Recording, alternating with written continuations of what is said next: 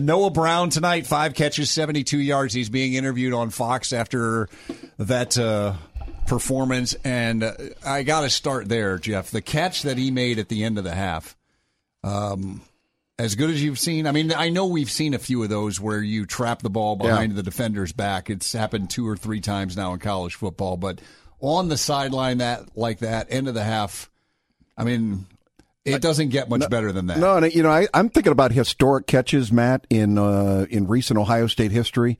Anthony Gonzalez against Michigan. Yep. You remember that catch? Absolutely. Jake Ballard, the catch. Yes, remember that Rose one? Bowl. And I think this is right in there in line with that, you know, because this is a big stage, and this is a young man that broke his leg last year right before the season started, and what a way to come back. Five catches, four of those for touchdowns. His first four touches on the night or scores for touchdowns ties a school record that uh, is shared with Dane Sanzenbacher, uh, Bob Grimes back Yes. in 1951, who was a teammate of my father's at Ohio State. Wow.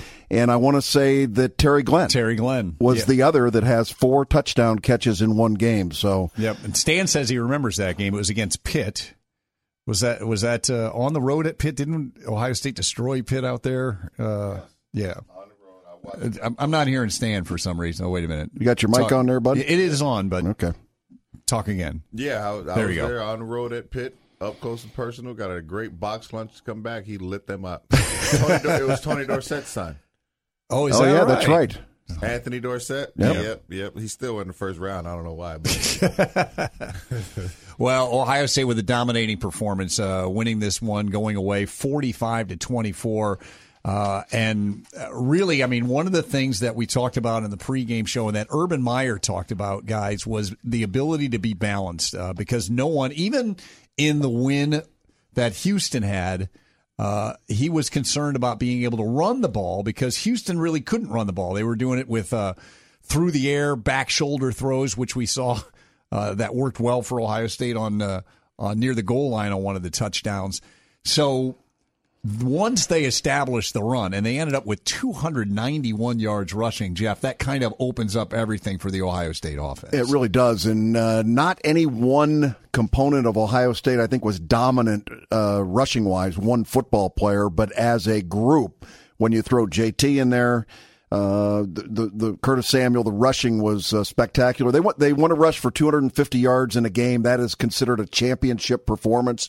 So they hit their goal as far as that's concerned. 123 yards for Mike Weber, 98 on 11 carries for Curtis Samuel, and JT Barrett 74 yards on 17 carries. I must say uh, that, that's a few too many carries for my taste for JT Barrett, but uh, who am I to nitpick when you win on the road at Oklahoma 45 to 24? no, I agree. I, I think it was too many, especially there at the end. I mean, when you're getting six point eight from Mike Weber. 8.9 from Curtis Samuel. You don't need to run the quarterback that much. I, you, Jeff, you say there was no guy who dominated. I thought they could have.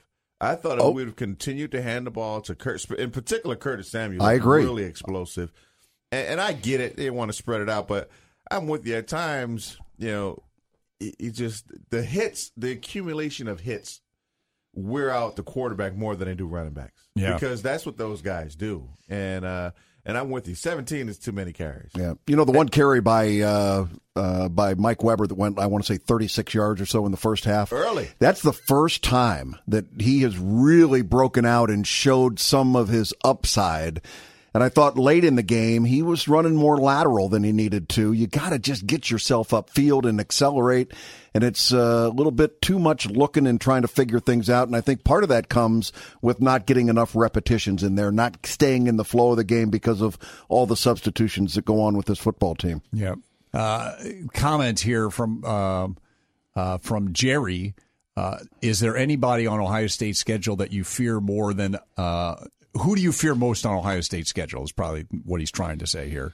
There's still a few good teams out there. I, I Well, know- the, the roads the road schedule is not easy. Michigan State just you know lit up Notre Dame on the road. Let's not forget that that's the week before the game. I know Wisconsin didn't look great today, but I watched them in person. They're a very good. They're the football real deal. Yeah. we always struggle out there. And listen, for whatever it's worth, that team up north, they're getting better every week. They figured it out today. There's three quality opponents that you've got to worry about. Oh, and by the way, it looks like Penn State has figured out offense. Yeah, Right, so there's still a rough schedule ahead of the. Yeah, I think Michigan State is the one that I that, that I fear more than anything else. Especially you know what they proved today. Uh, they hung on. Uh, it was a hell of a comeback that Notre Dame tried to put on Sparty, but uh, to go into their building and win like they did, you know they're replacing a lot of football players, and I think that's going to be an extraordinarily difficult environment to play in in late November uh, Yeah. up at uh, East Lansing. Well, and then think about the November stretch. I mean, uh, you, if you do, if you're undefeated after you get through that, then you got to go and play Michigan. Yeah,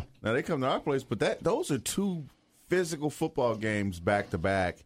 I mean, November is tough. I mean, there's a string of games in November that makes it very difficult for the Buckeyes. But but as they proved today, if they have their A game, because this was not their A game, I'm gonna tell you that right now. It was still a lot of mistakes made, a lot of penalties, a lot of missed opportunities. What was going on with the communication from the sideline to the play, especially in the uh, in the first half? taking Stan? too long to get.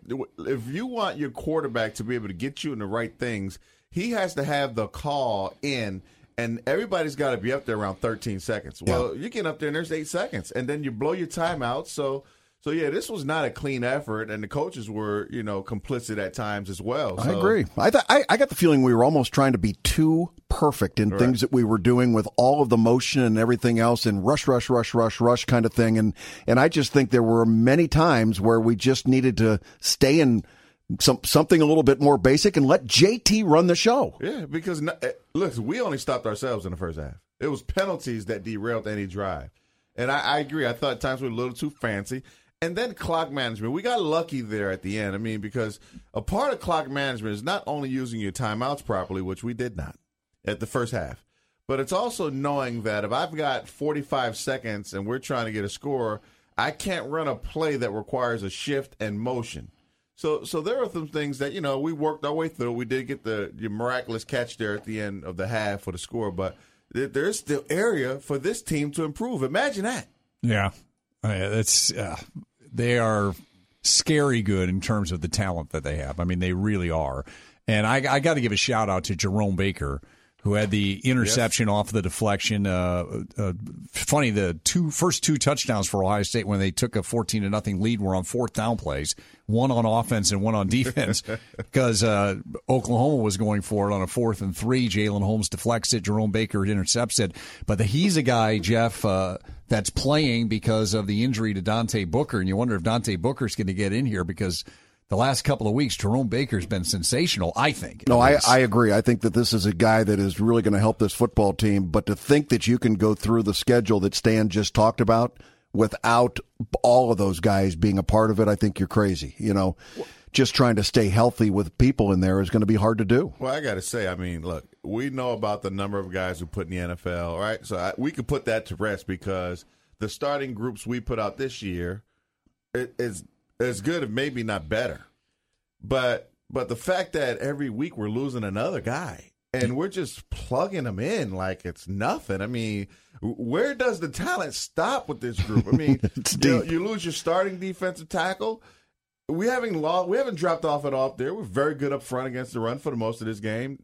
Gareon Conley gets knocked out. You lose two, a linebacker first week. You lose a linebacker this week, and there's no drop off. I mean, these guys are coming in ready to play at a high level, and and we stay very consistent. That that's very difficult to do. I don't know what the threshold is. I don't know which player we can't replace, but so far we've been able to replace everybody. Well, I, I would probably start with 16. Yeah, Yeah. That that might be the toughest one, even though Joe Burrows has shown a lot of good Right. stuff in the little bit that we've seen of him. We traveled 13 true freshmen on this trip. 13 true freshmen. Now, not all of them played, but think about a limited travel squad. You Right. can't take the whole group with you. And 13 true freshmen go and make this trip to Oklahoma. Yep. And you go in there and you dominate this thing from the get go. And that- Absolutely incredible. What's the upside in the next couple years? Well, think about it. Back before the season started, when you know the books in Vegas, the smart guys opened the uh, betting on games. Oklahoma opened as a nine and a half point favorite in this game before the season started, and then you know it obviously changed after week number one, and it was down to four. And it actually opened last week. Oklahoma was a one point favorite. All the money went to Ohio State. And Ohio State ended up being favored in the game, but.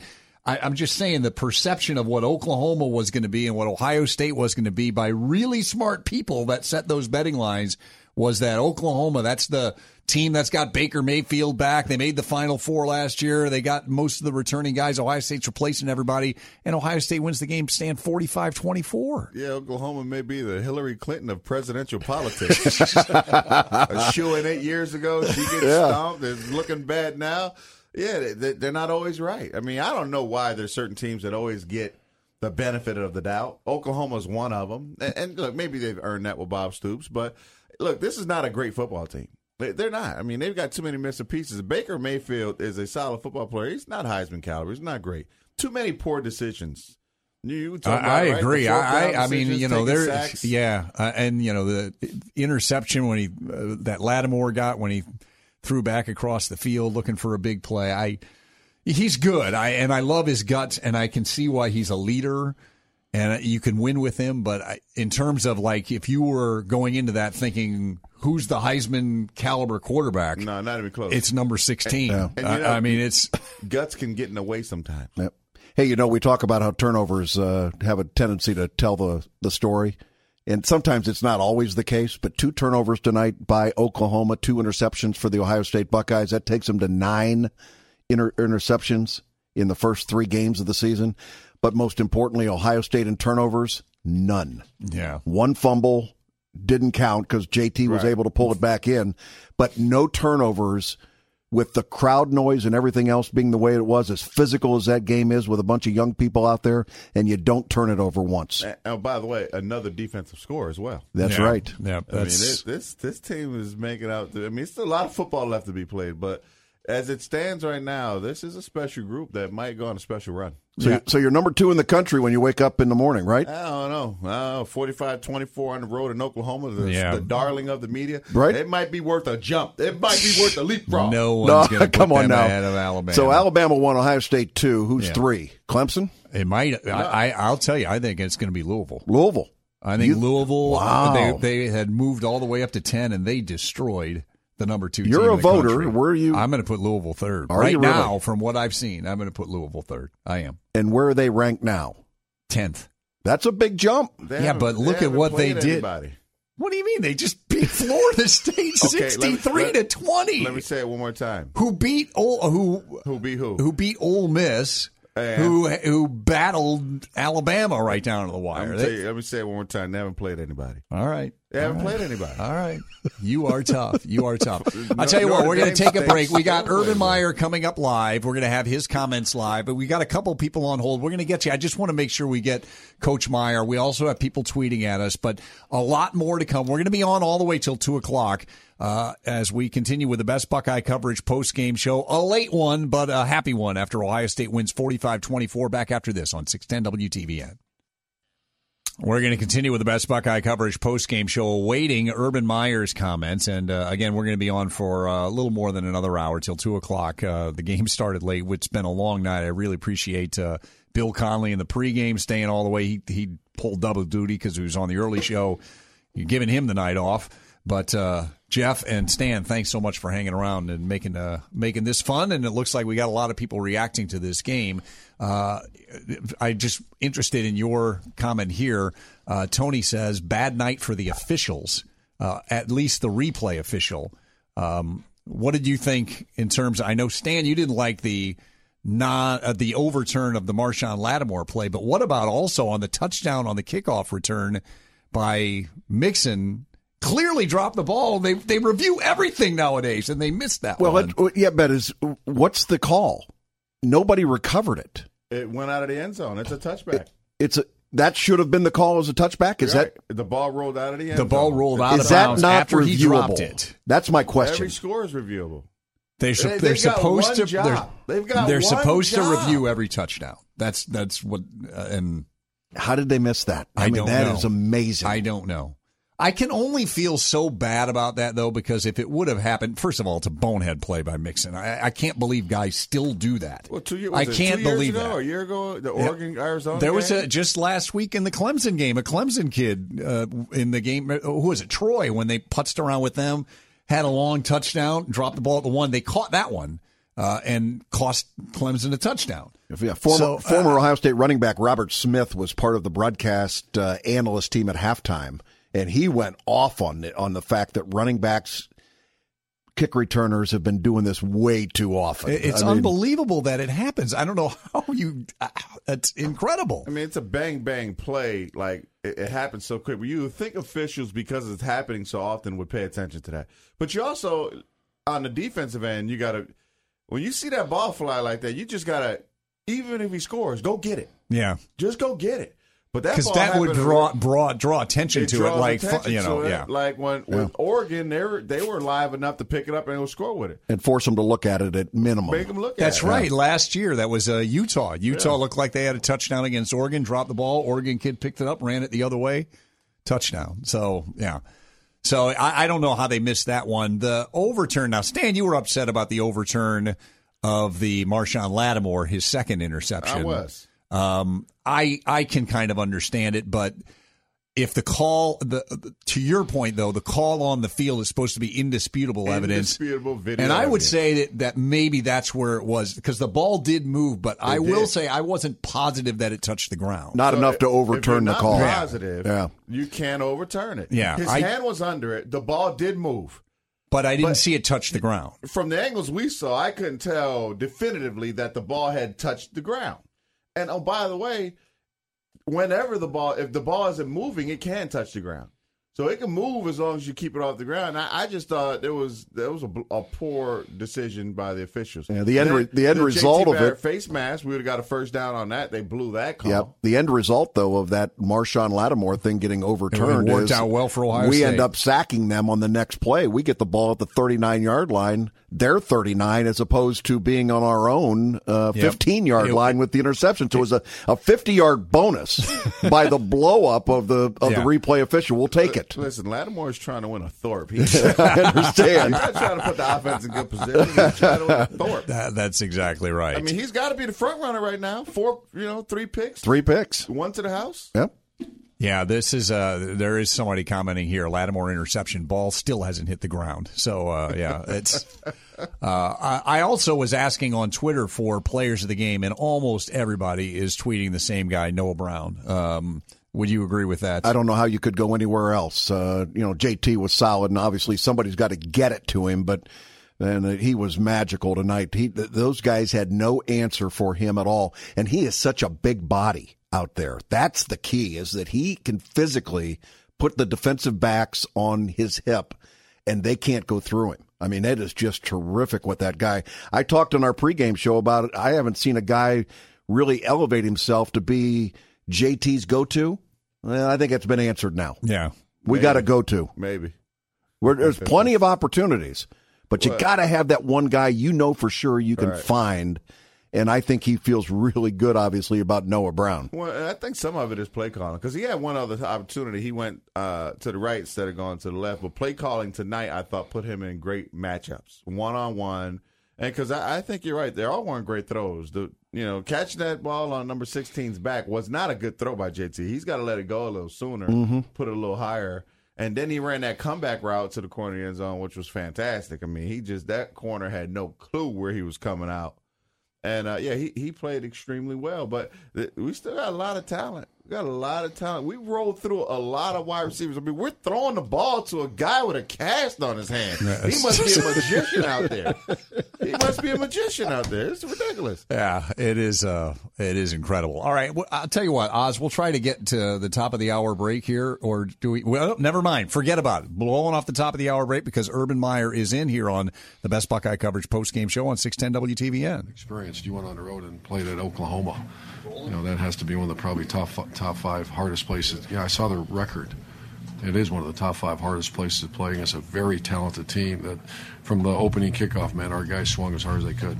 So they're no longer they're the youngest team in the country. How much of a, yeah, we just got it. How much of a coming of age game was this? Yeah, this was the coming of age game, and, and uh, I just made a comment earlier about that. Uh, uh, you almost took it. You didn't. You took a deep breath, and as I was just watching our guys get on the buses and the planes, thinking, "My gosh, this is a young team. Uh, this is a lot of them their first road experience, and uh, very proud of them." Coach, can you update uh, Gareon Conley? You may have addressed that. Um, we just got Yeah, I probably should until I know. Uh, until what it, I, I'm, my understanding is going to be fine. It was pre- precautionary. Uh, it was a uh, he just had a stinger, and but he should be fine. Did But you you get much the entire mileage? fall, fall camp rotating the opposite corner with Denzel and Marshon, and to have both And Damon guys- Arnette. Right, to have those guys there in the second half. How Yeah. big was that? And you know, Well, not not normally. I don't know if we've ever had that much depth. Like, We have four corners that we believe in. Uh, for sure, three guys that are gonna they rotate. So who's our starting corners? You got three of them, and uh, that that's rare to have. And I know you guys haven't seen the film yet, but like when you see your young guys, you talked about the inexperience of this team, but to see these corners go out against a team like Oklahoma, what Yeah, you see in the second half from some of those young kids out there at corner? Oh, like I said, I can't wait to see the videotape. You know, as coaches, you sit there and think about that darn kickoff return and th- see some other things that, that shows your youth. And also, we didn't hustle the line of scrimmage and blew timeouts and just some silly things that we got to get cleaned up. So Where do you rank the catch Noah Brown made as far as ones that you've seen? I haven't seen it yet. You did see I just saw, recently? yeah, I Oh, saw it. okay. Yeah, I saw. Well, it's one of the great catches from what I heard. I, I can't use the language that I heard from the press box upstairs. Is that why you guys have sort of been raving about him for almost two years? Yeah, he's, he's a grinder. We love grinders around here. He's a guy that works so hard, and I think that injury happened a week before he played. He was a starting receiver for us last year, and, and got hurt. And there's not a better guy, better family to see him have success. That's that's a good thing. Did your team Couple get more much questions. mileage out of uh, the comment by the backup quarterback? Did that inspire this team this week? I don't think so. I think that's you know, we should just you know, did coaches use that? Did our defense use that? I think, to be honest with you, I think they did. I didn't hear much about it. Uh, we're a team that's uh, you know, it's a long journey, and um, uh, I don't, I don't think that was a big deal. What, went into what went into behind the decision of playing a receiver with one hand with Corey Smith with the cast? I love Corey Smith. He's one of the most committed guys on special teams, and uh, we actually were going to throw him a ball. Uh, we I watched him catch it on uh, Thursday's practice. He actually got hurt on Wednesday, and came in on Thursday, and he's going to have surgery on Sunday. They're going to cast it up, and he's going to play again. And uh, that was my decision, and we talked about it before the game, playing A little bit of a, because he's got good hands. He can, yeah. Go ahead. Clay and then Doug. Then a we're gonna we got to coming wrap up. out for Mike Weber as well. You Yeah, I thought he played great against a very stout a team that uh, really, you know, Houston beat them, but they didn't run the ball on them. They threw the ball all over the place. We ran the ball really well against a defense that's kind of committed to stop the run. So our offense line and Mike did great.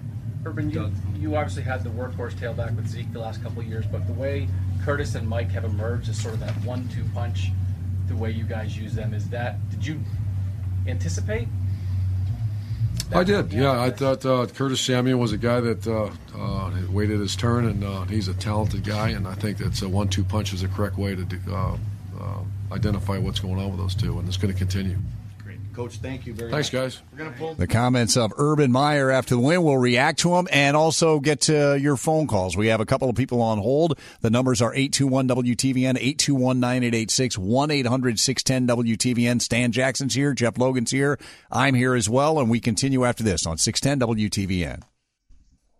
Buckeyes dominate uh, Oklahoma on the road, forty-five to twenty-four. That is our big story. Uh, just after one o'clock this morning here on News Radio six ten WTVN. Uh, first of all, our six ten WTVN first warning weather, courtesy of ABC six. Mostly cloudy, scattered showers, isolated storms overnight. Low sixty-five. Sunday, partly sunny with a chance of lingering showers and a high of 79. And then Monday, dry and sunny and 83. Right now, we're at 70 at your severe weather station, News Radio 610 WTVN. Buckeyes roll 45 to 24. JT Barrett, 14 of 20, throwing the ball for four touchdowns. All to Noah Brown, who had five catches for 72 yards. But the Buckeye running attack really got it done. 291 yards rushing. 123 for Mike Weber, 98 for Curtis Samuel, and JT Barrett added 74 as Ohio State uh, improves to 3 0. Bye week next week, and then uh, the homecoming game coming up against Rutgers. So we're going to continue to talk about it. Uh, we will be back here and taking your phone calls and your tweets. I'm at Matt, Matt um, at at Matt McCoy WTVN. If you have some comments on the game, and we'll talk about that with you after this on 610 WTVN. We are back on the Best Buckeye Coverage post-game show. Matt McCoy along with Stan Jackson and Jeff Logan as we continue talking Ohio State Buckeye football with you after a 45 to 24 victory over Oklahoma.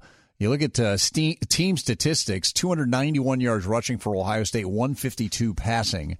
And for Oklahoma, 226 passing, which for them is pedestrian. So Ohio State secondary uh, basically, quote unquote, did a nice job. They had 178 yards rushing. Interesting though, Samaje Perine, who's their star running back, 17 carries for 60 yards, held to three and a half yards a carry. It was Joe Mixon who had the kickoff return for a touchdown, nine carries, 78 yards, 8.7 a carry, and you almost wonder if he should have gotten the ball a little bit more. I know Stan, we were watching the game together. You were calling for that the whole time if you were running Oklahoma's offense. You got to love these offense coordinators. It's similar to what we ran into last year with Braxton Miller, right? Not figuring out who should get the ball when. And it kind of reminds me of the Alabama game in the playoffs from a couple years ago. And Derrick Henry was having a much better game, but yet they continued the rotation. It is no question in my mind that that rotation should have stopped at least at halftime. Right, you look at the numbers at halftime when you're the coach, and the better guy or the guy that was playing better and looks way more dynamic. I know Samaj had a 400 plus yard, has the record a couple years ago, but I don't think it's close between those guys. That Joe Mixon is a player, and I'm thankful that their coordinator hadn't figured it out yet. When I saw him beat our corner around the end, Mixon, I thought this guy is deceptively fast for a big man, and why he wasn't the constant in there surprised me too. How Yeah. big is he? Because he's shifty too. I mean, he, he sees holes. Yeah, that they, they definitely haven't figured that one out yet. They need to get him going. Yeah, but Jeff, I mean, as a running back, if you're Joe Mixon and you're averaging eight yards a carry, I mean, are you getting frustrated? Like, I mean, want the ball. I, know you're a team player, but are you like, Yeah, he's 6'1", 230. I mean, this is a big, strong guy that you would expect and and and very, very quick. So, I, my goodness, I think you know, Urban in his comments made it very clear that he, he- he's got a young football team. But I liked what he said as he watched him get on the bus and onto the plane to come out here. He recognized the fact that he has a really young team. But I think I heard him say we're not young anymore. yeah, He did say that. This was a transformation game. And if you go back to that very first year, Matt, the transformation game for them was when they won up at Michigan at State. Michigan State? Yep. And he said that's when we reached in and and these guys kind of grabbed their hearts and said we're going to become part of this. Forget exactly what the quote was. And I think this is a transfer. This this game is going to help transform what this season might become for Ohio State. Had they lost this game, then I think you've got problems in pulling these guys back together again quickly. Mm-hmm. Well, it, this is a hungry football team. Right? I think you see it. The effort, the energy level is very high for a number of guys, right? They're still trying to make their way, still trying to create their name out there. And I think you see it. My only concern, because I do agree with a few points from Coach Meyer, but my only concern is I, I'm not sure how good Oklahoma is. Because, again, we didn't play a clean game. We I, I thought we could have easily scored 60. I thought we caught the dogs off there in the second half and, and really kind of took our foot off the pedal. But but I think he's right. I mean, going on the road, hostile environment, they are top twenty five, and and dominating them the way we did. I, I you know because the two scores were two quick scores. The defense was a little tired. Outside of that, our defense knew exactly what they were going to do, and uh, but but it's it's a good moment for a young team, and I think you you you're right, Jeff, that it galvanizes you when you're together on the road, Yep. and and now because now I can look at you and I can trust you. Mm-hmm. Right, that's the difference. Right, if we lost that game, I might have some question marks about you as a teammate. And when you're dressing 110 guys for a home game, Right. everybody, you know, and then when you find out you're part of the 60 or whatever their number is that's able to go on these road games, Yep. now all of a sudden you realize you are special. These guys that made this trip, everybody's important on the team. I get that. But everybody that participated in this trip, they're part of something really, really special. And, and it's a big deal that you won that because if you lose that game, you come back and find out your roommate had a little party in the dorm. Yeah. hey, by the If by, you didn't get to play and you missed all that, you lost. That makes a difference. We'll check in with you in a couple weeks because we'll find out if Oklahoma's any good because they've got the week off with a bye next week, just like Ohio State does. Then they travel and pay and play TCU, and then on October eighth they've got Texas at home. So there so, you go. would you agree that we'll know in a few weeks if they're any good? I think we kind of have a clue, but yes, I would agree. Yeah, I think that's good. Texas in the dogfight for their I'll- lives right now. I'll tell you what. Right now, though, if you're an Ohio State fan, a Houston fan, or whatever, You're feeling okay. well, yeah, but you you're rooting for them to to be good. Oh yeah, You want them to win the rest of your games, you know, so that Well- it makes your win look that much better. I get your point. I'm not sure it matters for either team. Houston's got to go November. They got to beat. They got to beat. They got to beat Louisville. Ohio State's got a lot of landmines. Well, Ohio survive. State's got two other teams in the top ten right now that they got to figure out how to get through. Michigan State, Michigan's sitting right behind you. Yeah. You're at three. They're sitting at four. Yep. Very interesting. And Wisconsin. And Wisconsin. Think about that.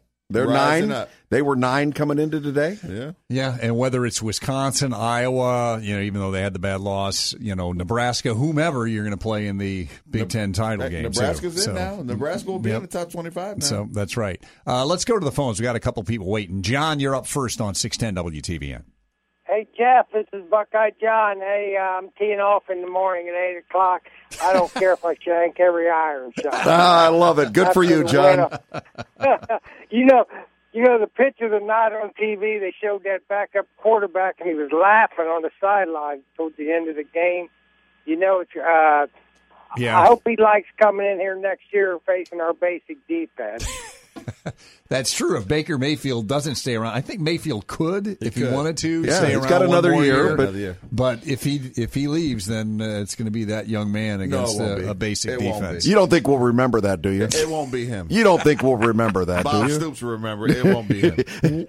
He'll have a, he'll have a significant injury just that week that won't allow him to play in the Ohio State game. he probably doesn't like Baker. He set him up for the failure. Yeah, there you go. Do you think uh, Baker Mayfield or any of the Oklahoma players said something to that kid, like "shut your mouth" or coaching staff, or do they just, you know, Oh hey, yeah. Oh, somebody addressed it. I guarantee somebody told him, "Now, what are you doing?"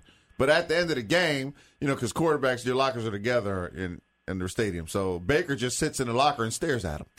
That's all he needs to do. It's Yeah. like, Yeah. really? Thanks a lot, dude. Yeah. Baker should have came out the game and gave him a little sample of that basic defense. Let him get, you know, Peter rolled by one of our defensive linemen. Yeah, that's right. Thanks, John. Hey, John, thanks for the call. Uh, Arden in California. Now, see out there, Best caller ever. That's uh, she is, and uh, out there, it's uh, you know, it's not too too late. No, So it's not. I'm sure you enjoyed uh, that one very much, didn't you, I Arden? well, vivid in my memory is that 77 game, which I know you remember. Oh yeah. Thanks, Arden. Yeah, I know, and just the ghost of Von Schamann for me is gone. That that the cobwebs are out of that one, so that's a good thing for me. Hey, Arden, before you jump in, I've got to tell you, that one of my teammates texted me right after their field goal kicker missed the first field goal, and he says, Where in the hell was this guy back in 1977? That's right. Don't we all wish? yeah. Don't we all wish? Well, and Matt, I wanted to ask you. Remember that guy last week in the media room asked if Noah Brown was healthy? Yes. Do you do you know who that is? I don't know who asked, but well, uh, we need to find out. Noah Brown. Noah Brown is just fine. Yeah. So when you see him or find out, tell him yes, he is fine. Yeah, that he had quite a game. he did, and you know, and you guys have been talking. I I thought we had like a B game, B minus game today. Um, so in that aspect, the coaches just keep coaching. So I'm I'm kind of not afraid of anybody. I'm really not. I think if um, talent wise, if our coaches coach them up, we're going to be fine. I just have a couple things, and I I don't know. I hone in on certain people tonight, so this is my Hawkeye tonight. Marcus Baugh looks disinterested in blocking. And I mean, if you, I watched him, and he just doesn't look like he's interested in blocking anybody. I think that's going to hurt us somewhere. He just was fading away, wasn't hitting anybody, wasn't engaging. Now, I thought on the first touchdown, though, and you guys correct me on the fourth down. I think wasn't it Baugh that got the the tight end that came around and got the block? Or am I am I wrong? No, Uh, you guys don't remember. Not sure. Not I sure. know, I know that there was a great block down field by Terry McLaurin that uh, Yes. helped him get helped yeah, him get I'm in. just, But I, I, but I just mean in general because I think that's a big piece of what we do. we, you got to have tight ends that block here because they sure as heck don't catch passes. Yeah, yeah, because and you know, and maybe give them a bone here once in a while to keep them inter- interested because we didn't even look for them. Yeah, yeah. And then the other thing was just real quick, you know, Raekwon McMillan. Eh, I watch if you watch the film. I'm just, I don't know. I, I the middle of the field is open and tight ends are I think are killing us, and I just don't- I just don't think we protect the middle of the field. Like I'm talking five five ten yards. I think it's wide open. And I know Michigan, that's all Michigan does. I can't stand watching Michigan because butt, drag route, drag route, drag route, crossing route with butt. Yeah. If he beats us, I'm going to be very upset. But Yeah, I'm not really scared of anybody, and I was really happy tonight. All right. Uh, thanks for the call, Arden. Uh, Any any comments, guys? Raekwon McMillan. Yeah, number one, Arden is always, you know, spot on. One of our better callers. The one thing about the middle, I would say, we, and I said this to Matt, we run a ton of man. And so you're going to get the middle open when you run man because now your linebackers have different responsibilities, either quarterback or backs, or they're covering a tight end. So, but you did notice in that game at times, in particular the fourth downs, we then go zone and we took away those drags and those shallow cross routes. So some of that is just a byproduct of the defense we're running. Yeah, you said um, on the the fourth down at midfield when Mayfield got sacked. You said sometimes our defensive coaches don't get enough credit for the calls they make because you liked the defensive call that they had. It's timing. What what did you see that you liked on that play? They went zone. We went straight zone. There was several times we went zone. Once in the red area, everybody's in the box. It looks like blitz. Baker's checking. He thinks it's blitz, and then boom, the linebackers back out and they just cover the zone. They cover that middle that Harden is Arden is talking about. And and again, for a team that runs a lot of man, that puts a lot of pressure on corners, they, they do mix it up good enough at times and have great plays. A blitz here and there. So uh yeah, I think Ray will be fine. You know, I did agree one time we ran they ran play action and uh and I thought he just was a little antsy on play action, wanting to stop the run so much. You got to be kind of careful about that sometimes. Just sort of slow read it, trust your defensive lineman. So uh yeah, great points. Arden is, is always sort of spot on. Yeah, I, I'll be curious to see how he grades out, whether or not it's a championship performance or not. We usually get that in the in the press conference. I because of his presence and because of he's such a body. I mean, the guy is a He's physical. he's just really good. You expect him to be making some really spectacular plays on defense. And maybe he's a little blue collar guy that just keeps going out and getting it done, and there isn't anything fancy about it. So I'd, I'd rather look at the tape before I would criticize Raekwon McMillan at this stage because I think he's he's got such a an upside. So more more of a Clydesdale for you than a thoroughbred. uh, maybe so, and I'll take a Clydesdale in that middle linebacker spot. You better believe it. And we are back on the best Buckeye coverage post game show. Taking your calls and comments, 821 WTVN, 821 9886, 1 800 610 WTVN. Matt McCoy, along with Stan Jackson and uh, Jeff Logan. Interesting, Jeff, listening to Noah Brown there talking about uh, making that circus catch. And it's, you know, never done it before, but just the way he was talking, it's like just nonchalant almost, like, you know, that that's just what you do. JT has faith in me, and I just saw it and react. And I guess when you're a player, that's what you just you don't plan on catching the ball behind somebody's back, but if that's what it calls for you to do, you do it. Well, he's a product of uh, Urban Meyer's program. Uh, have a high degree of confidence. Uh, go out there and recognize your teammates for their contributions that they make, and and be fortunate that you're a, a privileged member of this football team with an opportunity to be able to make plays like that. And you know that's something that he'll remember for a long, long time. It was refreshing to listen to him. Yeah, right? sounded good, ve- didn't it? Very humble. Yes. and acknowledge that there's multiple go-to guys. That this was just my night. It's good. I mean, this team might have the you know because it's not just talent. All right, it, it, chemistry is so vital to the success of any football organization, and this team might have the right stuff. They might have the perfect blend of chemistry and talent to take it the distance. Well, on our marathon pregame show, because of the because of the delay, we got into a segment talking about last year how you know great team, but it was a little off, and it, and as good as the chemistry was, Jeff in 2014, once they figured it out and they won the national title, it was.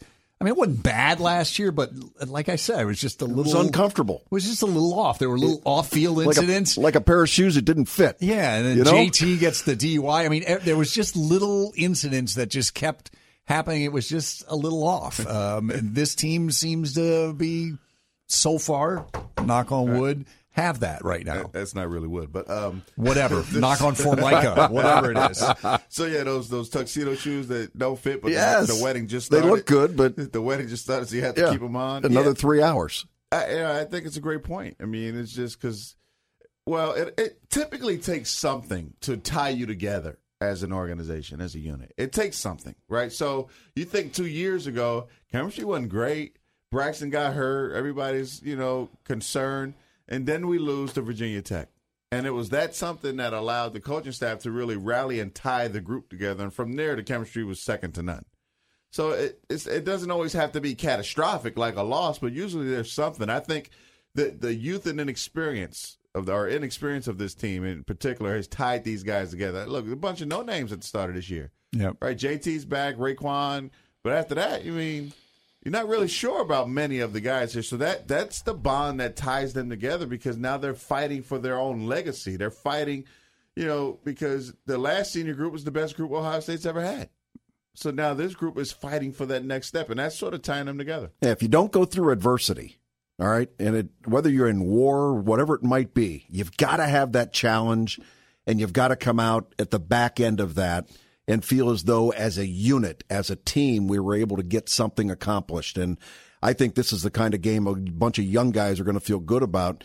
You talked about a year ago after that Virginia Tech game. We've talked about the fact that this was a team that had that had gone one and three in their last four games, Matt. And I can remember sitting on Lane Avenue with you at two o'clock in the morning, talking about that post game, and and I was angrier than I could have ever been because of all of the sizzle and all the stuff The- that the was going on before the game. You know, and stuff, and, yeah. and and and I didn't see an effort out there that night. And I said to you, this team has got two places it's going to go. It'll either go right in the dumper, and everybody will become blaming somebody, or they will rally together and something really special will happen. And I give Urban Meyer and his staff a lot of credit for allowing that team to be able to grow like they did. Yeah. Uh, a couple of comments from Twitter before we hit the bottom of the hour, and uh, we've got a phone call too. We'll get to that. But uh, Tony uh, writes any word on Gareon Conley. Uh, if you missed it during Coach Meyer's post game, I guess Jeff. The good news is it doesn't sound like it's that serious. He even used the word precautionary that it was a stinger.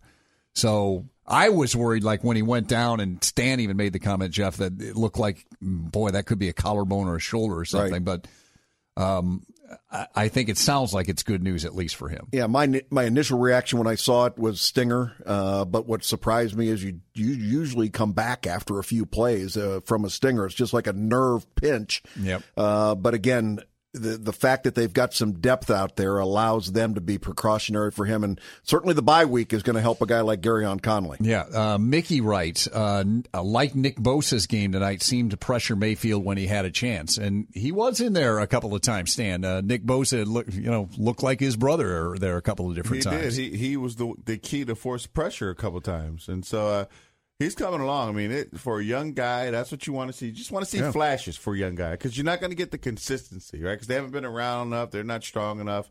But but those flashes show you that he's going to be special. And it's very similar to Joey. I mean, Joey just flashes as a freshman year, and he'll figure it out. He'll get stronger. He'll get faster, and he'll be great. And and you mentioned, you know, going through adversity. I mean, well, every one of these guys that's playing now has experienced the adversity of a really good football player in front of them, Yeah, you're right. right? You're And so absolutely that- right. That kind of makes you a little desperate, and they're they're desperate to make their own name. Well, and you think of Nick Bosa coming in here and having to, even the little playing time that he's getting, having to sit there on the sideline and watch other guys play when he has been it Yeah. for the past few years. And he tore his knee in high school last Yeah, year. he so got he's hurt last year. recovered, Right? You know- Brown leg. I mean, He looked so much like Joey that uh, the announce team tonight even called him Joey Bosa one At time. one But- point, yeah. Yeah, that was And beautiful. wears the same number, and yeah, and it puts the same kind of pressure on quarterbacks. That's Yep. right. Uh, Mike, we're going to get to your phone call coming up. We got to take a quick break for the bottom of the hour. Just uh, quickly to recap as we hit our score at the bottom of the hour. Buckeyes win it 45 to 24 over Oklahoma. Just team statistics. Ohio State outgained Oklahoma 443 to 404. Time of possession lopsided in Ohio State's favor 35 49 for Ohio State, 24 11 for Oklahoma. Maybe the key stat Oklahoma had the two turnovers, Ohio State had none, and one of those turnovers uh, was a touchdown return for a t- uh, uh, interception return for a touchdown by Jerome Baker. And, uh, you know, usually guys, they talk about third down being the money down. Maybe tonight, fourth down was. Ohio State, two fourth downs. They converted them both. One of them was the Curtis Samuel touchdown. Uh, Oklahoma, fourth downs, 0 for 3, and one of them was an interception return for a touchdown by Jerome Baker. So, you know, you want to get off the field on third down. Ohio State did well there, too. Oklahoma was only 5 for 13. But uh, the fourth down plays were a big difference in this game as well. Going to take a very quick break. Mike, we're back with your phone call, a couple of other tweets, and uh, keep the comments coming. This is a I, I, am glad to hear that we've got people that are listening to us at 1.35 in the morning. Back after this on 610 WTVN. And we're back on the best Buckeye coverage post game show. Matt McCoy along with Stan Jackson and Jeff Logan. Long night, but a happy night as Ohio State wins at 45 to 24. We're taking your calls and comments. Uh, a lot of people tweeting in, and we have phone calls too. 821 WTVN, 821 9886, 1 800 610 WTVN. Mike is staying up late with us. Mike, you're up Yes, on I 610 WTVN. How are you? Okay, how about you, Matt McCoy? I'm doing good. What'd you think? Well, I I think they I think they played played excellent, and um, uh, I really wasn't worried at all, like you guys, because um, I thought for sure they were going to win. Whoa, whoa, and whoa, whoa! What special- you mean, like you guys? You Uh, guys weren't worried. He's he's uh he, Matt Stan was is worried. Stan is referencing It was me. singular, wasn't it? Stan Yes, is referencing yes. me because during the Right. pregame I was like, ah, I don't know, but uh, Right. But these Correct. guys, these guys were dead on, and you were dead on. It was a it was a a nice win Yes. for Ohio State. Yes, and especially when I went up when I went up the Bucks line to you, and and, you said, and, and you had confidence. I You did, said you said they were going to win. I did, and I said that because in my the reason I said that is because Stan is so confident that his confidence was rubbing off on me. But see, I was away from him today before the show, and so that I, my confidence was gotta waning. be so- careful a little bit of my confidence. I am a homer, so know. you Let me ask you this. careful. Let me ask you this. And Mike, Mike, thanks for the call. Um, Yeah, pre- appreciate it. Um, let me ask you this: If you're Oklahoma now, and you've been shredded three straight times by offenses like this, where I'm just wondering where you go. You got to buy. Jeff, you mentioned it. You got a bye week next week, and then you got TCU, Texas. They still can play for a Big 12 title. But uh, Stan, I'll start with you. What what do you try to do? Are you this is the cards you're dealt, and this is going to keep happening? Well, here's the strange thing. I mean, they run a similar offense. There are a lot of similarities in the play calling early in the game. So you would think that their defense is used to going up against up tempo, spread you out, throw the ball around, but but they're not. And you know, that's the first team. We're the first team to run the ball effectively, so we could pick our poison today, and that's a real problem. So I don't know where you start when you have guys that just can't cover. I mean, they got guys that just can't cover, and I, I didn't think we threw the ball enough. I mean, Houston shredded them, 300 plus yards in the air. So, so I think the first place you have to start is you got to get back to stopping the run. Try to make teams one dimensional, and then you got to come up with some schemes to help your secondary. You can't run that man that that much man to man when your guys can't cover. You can't. Yeah. You so you got to throw zones in there, and, and the thought then is keep them in front of you, right? Run a zone, catch in front, and then tackle well. Run a zone, keep them in front, tackle well. That's the only way you can fix it. Think of the conversation. He's got to go to brother Mike Yeah, Stoops, that's who's Bob the defensive Stoops. coordinator, Yeah. and say, Mikey, Help me out a little bit. let's here. go, bro. Yeah. I mean, really. I mean, that's your coordinator. Yeah. And when it's family, both your butts are on the line. You know it? Well, uh, the mark I've always thought the mark of a really good coach is when you see what you have and then you say, "We can't do that with this group because we don't have the horses." Right? I mean, I don't have a pro style quarterback, so I can't run a pro style offense. Well, think about Ohio State in 2012. Urban Meyer, we're seeing what Urban Meyer likes to do offensively, and yeah, they were in the spread and the, the shot, but in in the shotgun and all that. But they weren't running this offense. Not even close. Not at all. I mean, we were talking in the pregame show. When's the last time Ohio State had a fullback? And it was Zach Boren, and he was one of his best players. So he, you know, he ended up playing linebacker at the end of the year. But for the beginning of the year, they were using him as a fullback at the start of the year. So to your point, Stan, he saw what he had. I can't do exactly what I want, but I got to make the most of it. You have to make those adjustments. Otherwise, you're Penn State and Coach Franklin trying to run spread with Christian Hackenberg.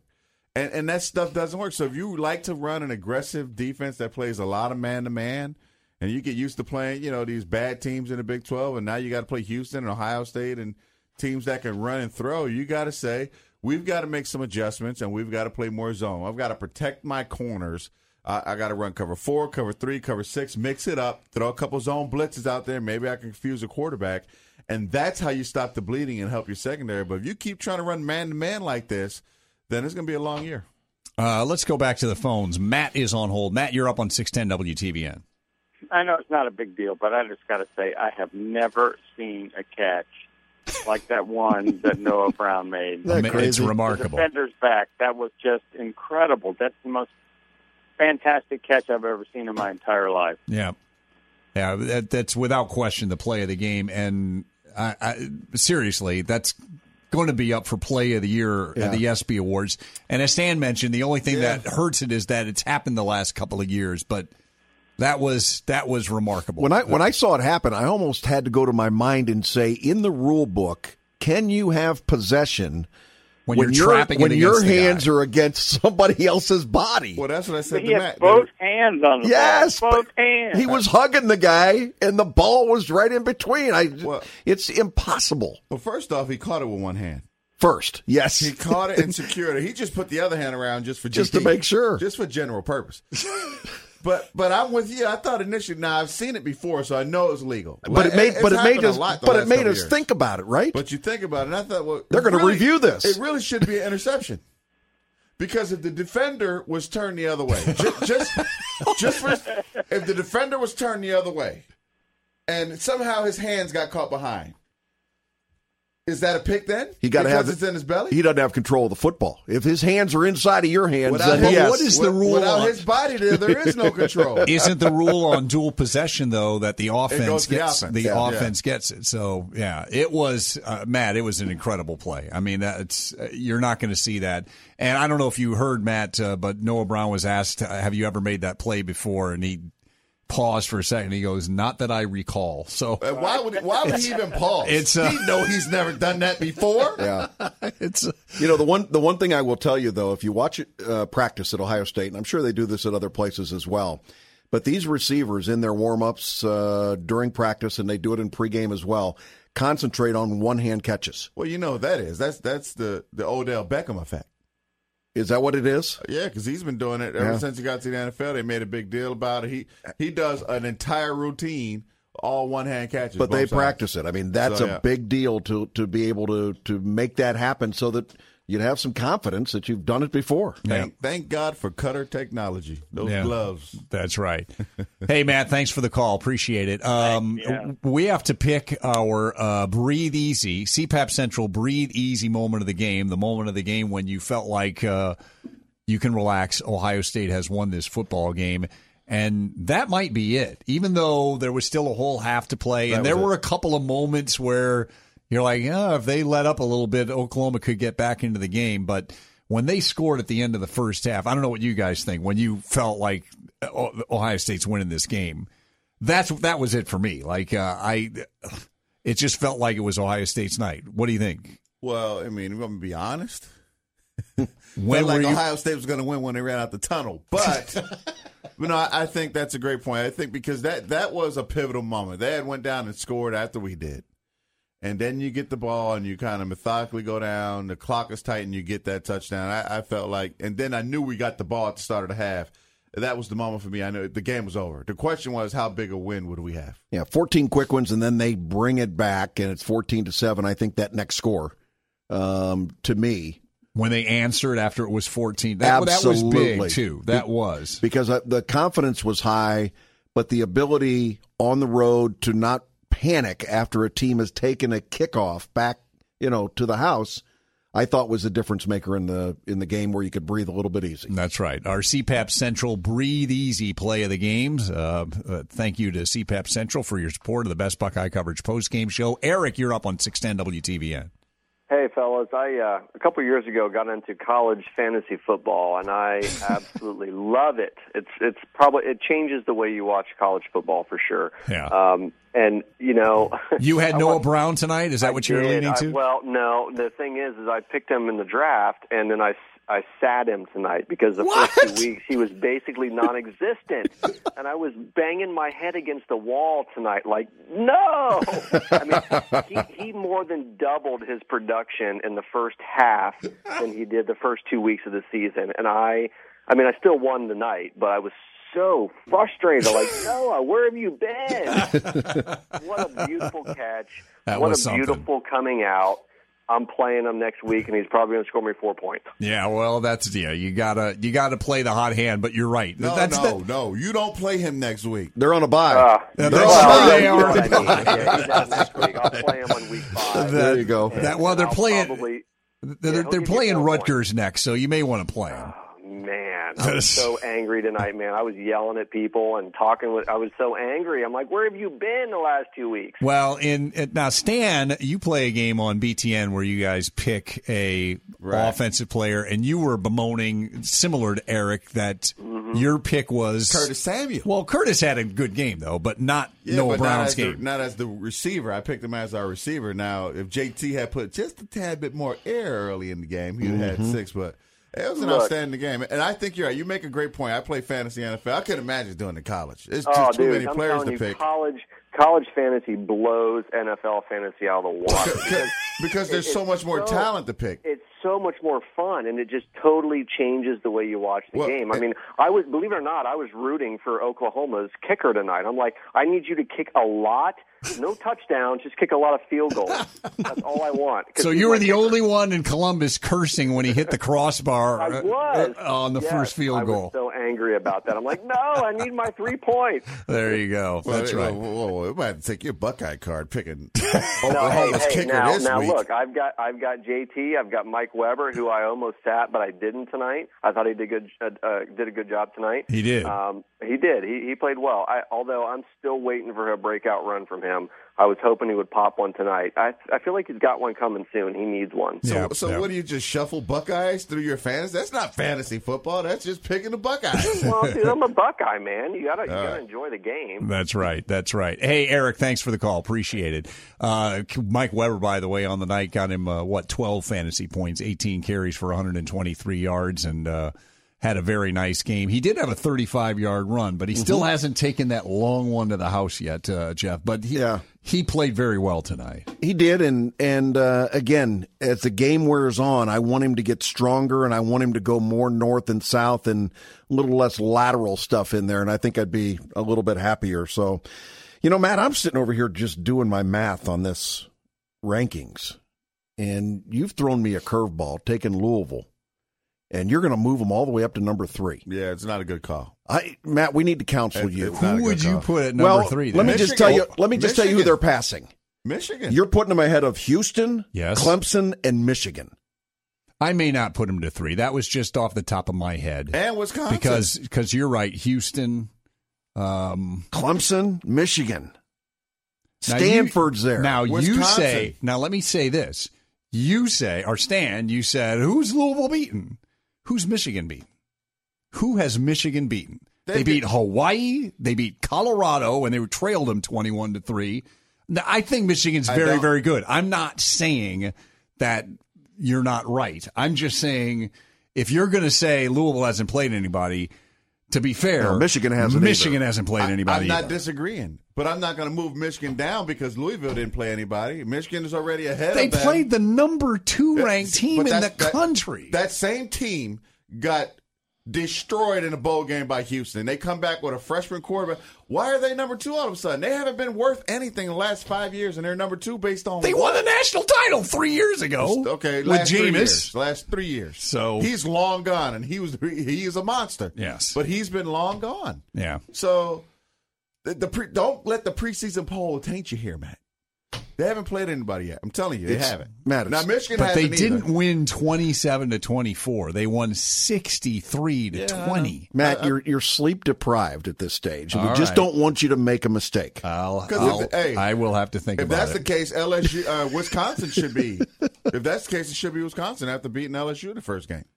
I reserve the right to But LSU isn't any to good. change you know my that. vote. I have not voted yet. All right, I, I good have deal. not voted yet. It's Uh, almost time though. Right? Is almost Sunday when you I have to know. vote. Uh, It it's is gotta- Sunday. It's got to be turned in uh, by 11 a.m. So, uh, all right, we got to take a break. We'll be back for our last segment on the best Buckeye coverage post game show here on News Radio 610 WTVN. Final segment of the best Buckeye coverage post game show. Thanks for staying out late uh, with us. I think because of the Buckeye win and everybody was up. And Adam, we've had uh, lively phones and lively action on Twitter. You can always tweet me. I'm at at Matt McCoy WTVN. Uh, DP writes Uh, are you concerned about? Uh, actually, that's OSULA. Excuse me. Are you concerned about Ohio State's depth at tailback? Any concerns about Ohio State's depth at tailback? I'm not. I mean, you, you got two guys that both were right at 100 yards today, right? 123 and 98. So either one of them could carry the load full time. And I mean, if you watch this team, it, it doesn't seem like any position has an issue with depth. We just roll guys in when another injury occurs. and I think we're just fine. Yeah, I don't think there's anything to be worried about. The only thing I would can be concerned about, and we touched on it right when we started the post game show. I wish JT didn't have 17 carries, but that's that's another Issue, another thing for another day. Uh, Rich writes, "Shout out to Cam Johnston. His punting is amazing."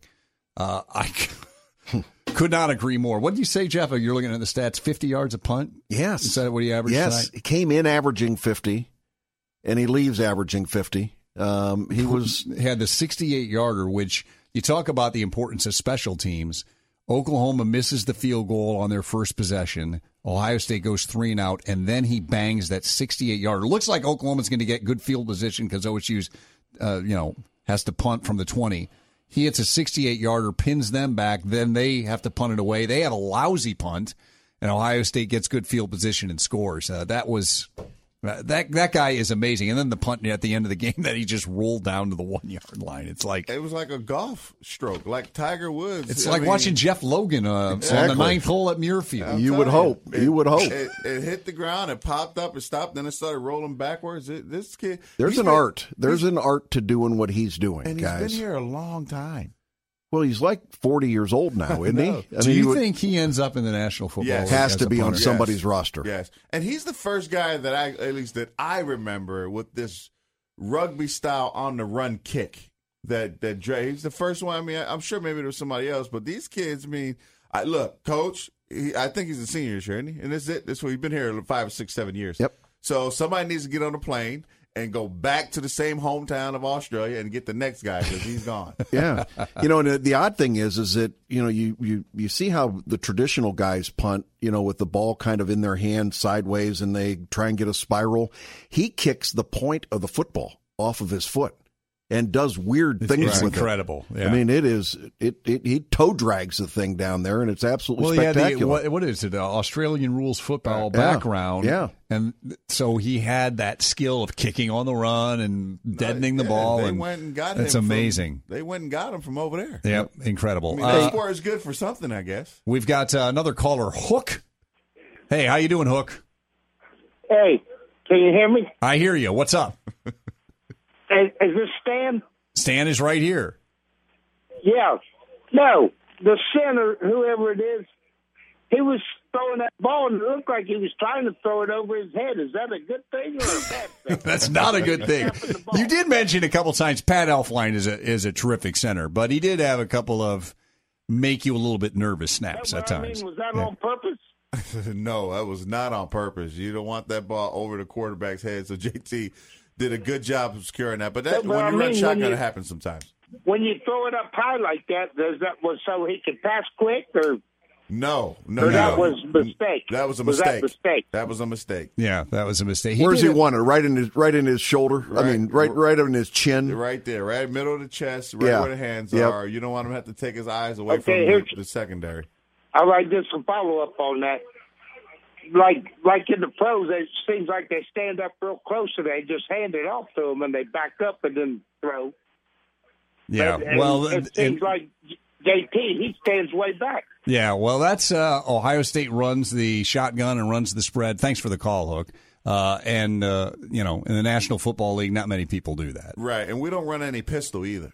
Right, some colleges or some teams run a pistol where it's an abbreviated shotgun where you're only like three yards, and uh, or it's the traditional where you put your hands under the center. But yeah, we don't do that here. Hey, Matt, it's don't it, too early to look ahead, but we've got Rutgers and Indiana coming up back to back in home games. That's a problem. Those should be win win. All right. That's a problem. I look Problem because of the competition going down?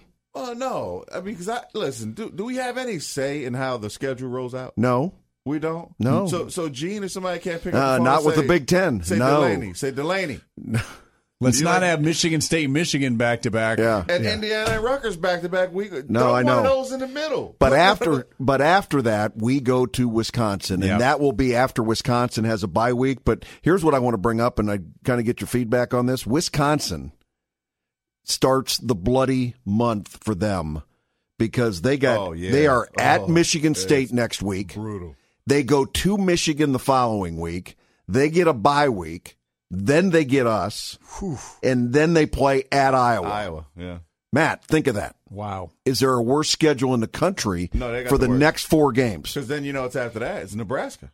Then yeah, I was going to say, then they have Nebraska. And if you come out of that unscathed, then you get Ohio State, Michigan, or Michigan State again in the Big Ten championship game. Incredible.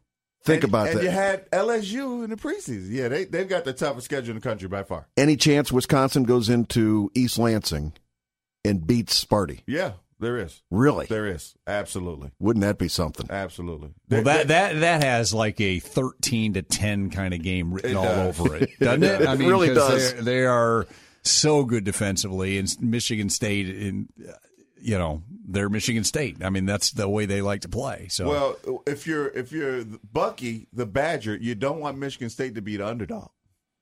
right. Right. Dan, Dantonio's like 12 of his last 16 games where they were the underdog. He's won them.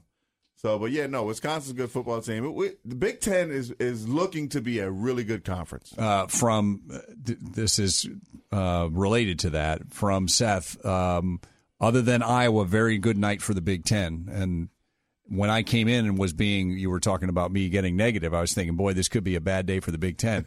it turned out just the opposite. Yeah, it Because wasn't- when we started, Michigan was trailing. It wasn't going in the right direction, was it? But uh, you know, um, I got to be honest, I'm a little torn. I, I wonder whether, you know, because I root for the Big Ten. Because I, I, I get sick of all the SEC talk. But, you know, as a Buckeye fan, I don't know about that. Picking my poison. It's been easy for the Buckeyes to roll through. Except the last couple of years now, not, not only Michigan State, you got Wisconsin you have to play. You got, I, I mean, teams are starting to figure it out in this conference. That, that cycle's coming back to Yep. where the Big is the best conference in the country. 19 straight road wins for Urban Meyer as a head football coach. Unbelievable. What's his overall record now, Matt? 53 and 4? 53 and 4. I was saying to these guys off of the air that if he wins, well, when he wins over Rutgers, in 58 games, he'll be 50 games over 500. That's stupid. That That's just just, incredible. They're going to call him Newt Meyer. That's right. you win the, you win the national championship this year, you might as well just retire. exactly. Just Because retire. you can't improve upon you it. can't get any better than that. Drop the mic. That's right. Stan, uh, Jeff, you guys are the best. Thanks for hanging around. And thanks to you. Uh, I was wondering, is anybody going to be up? Clearly you are because the adrenaline's rolling after a big Buckeye win. Thanks for joining us, and we'll talk to you uh, soon on our best Buckeye coverage on 610 WTVN.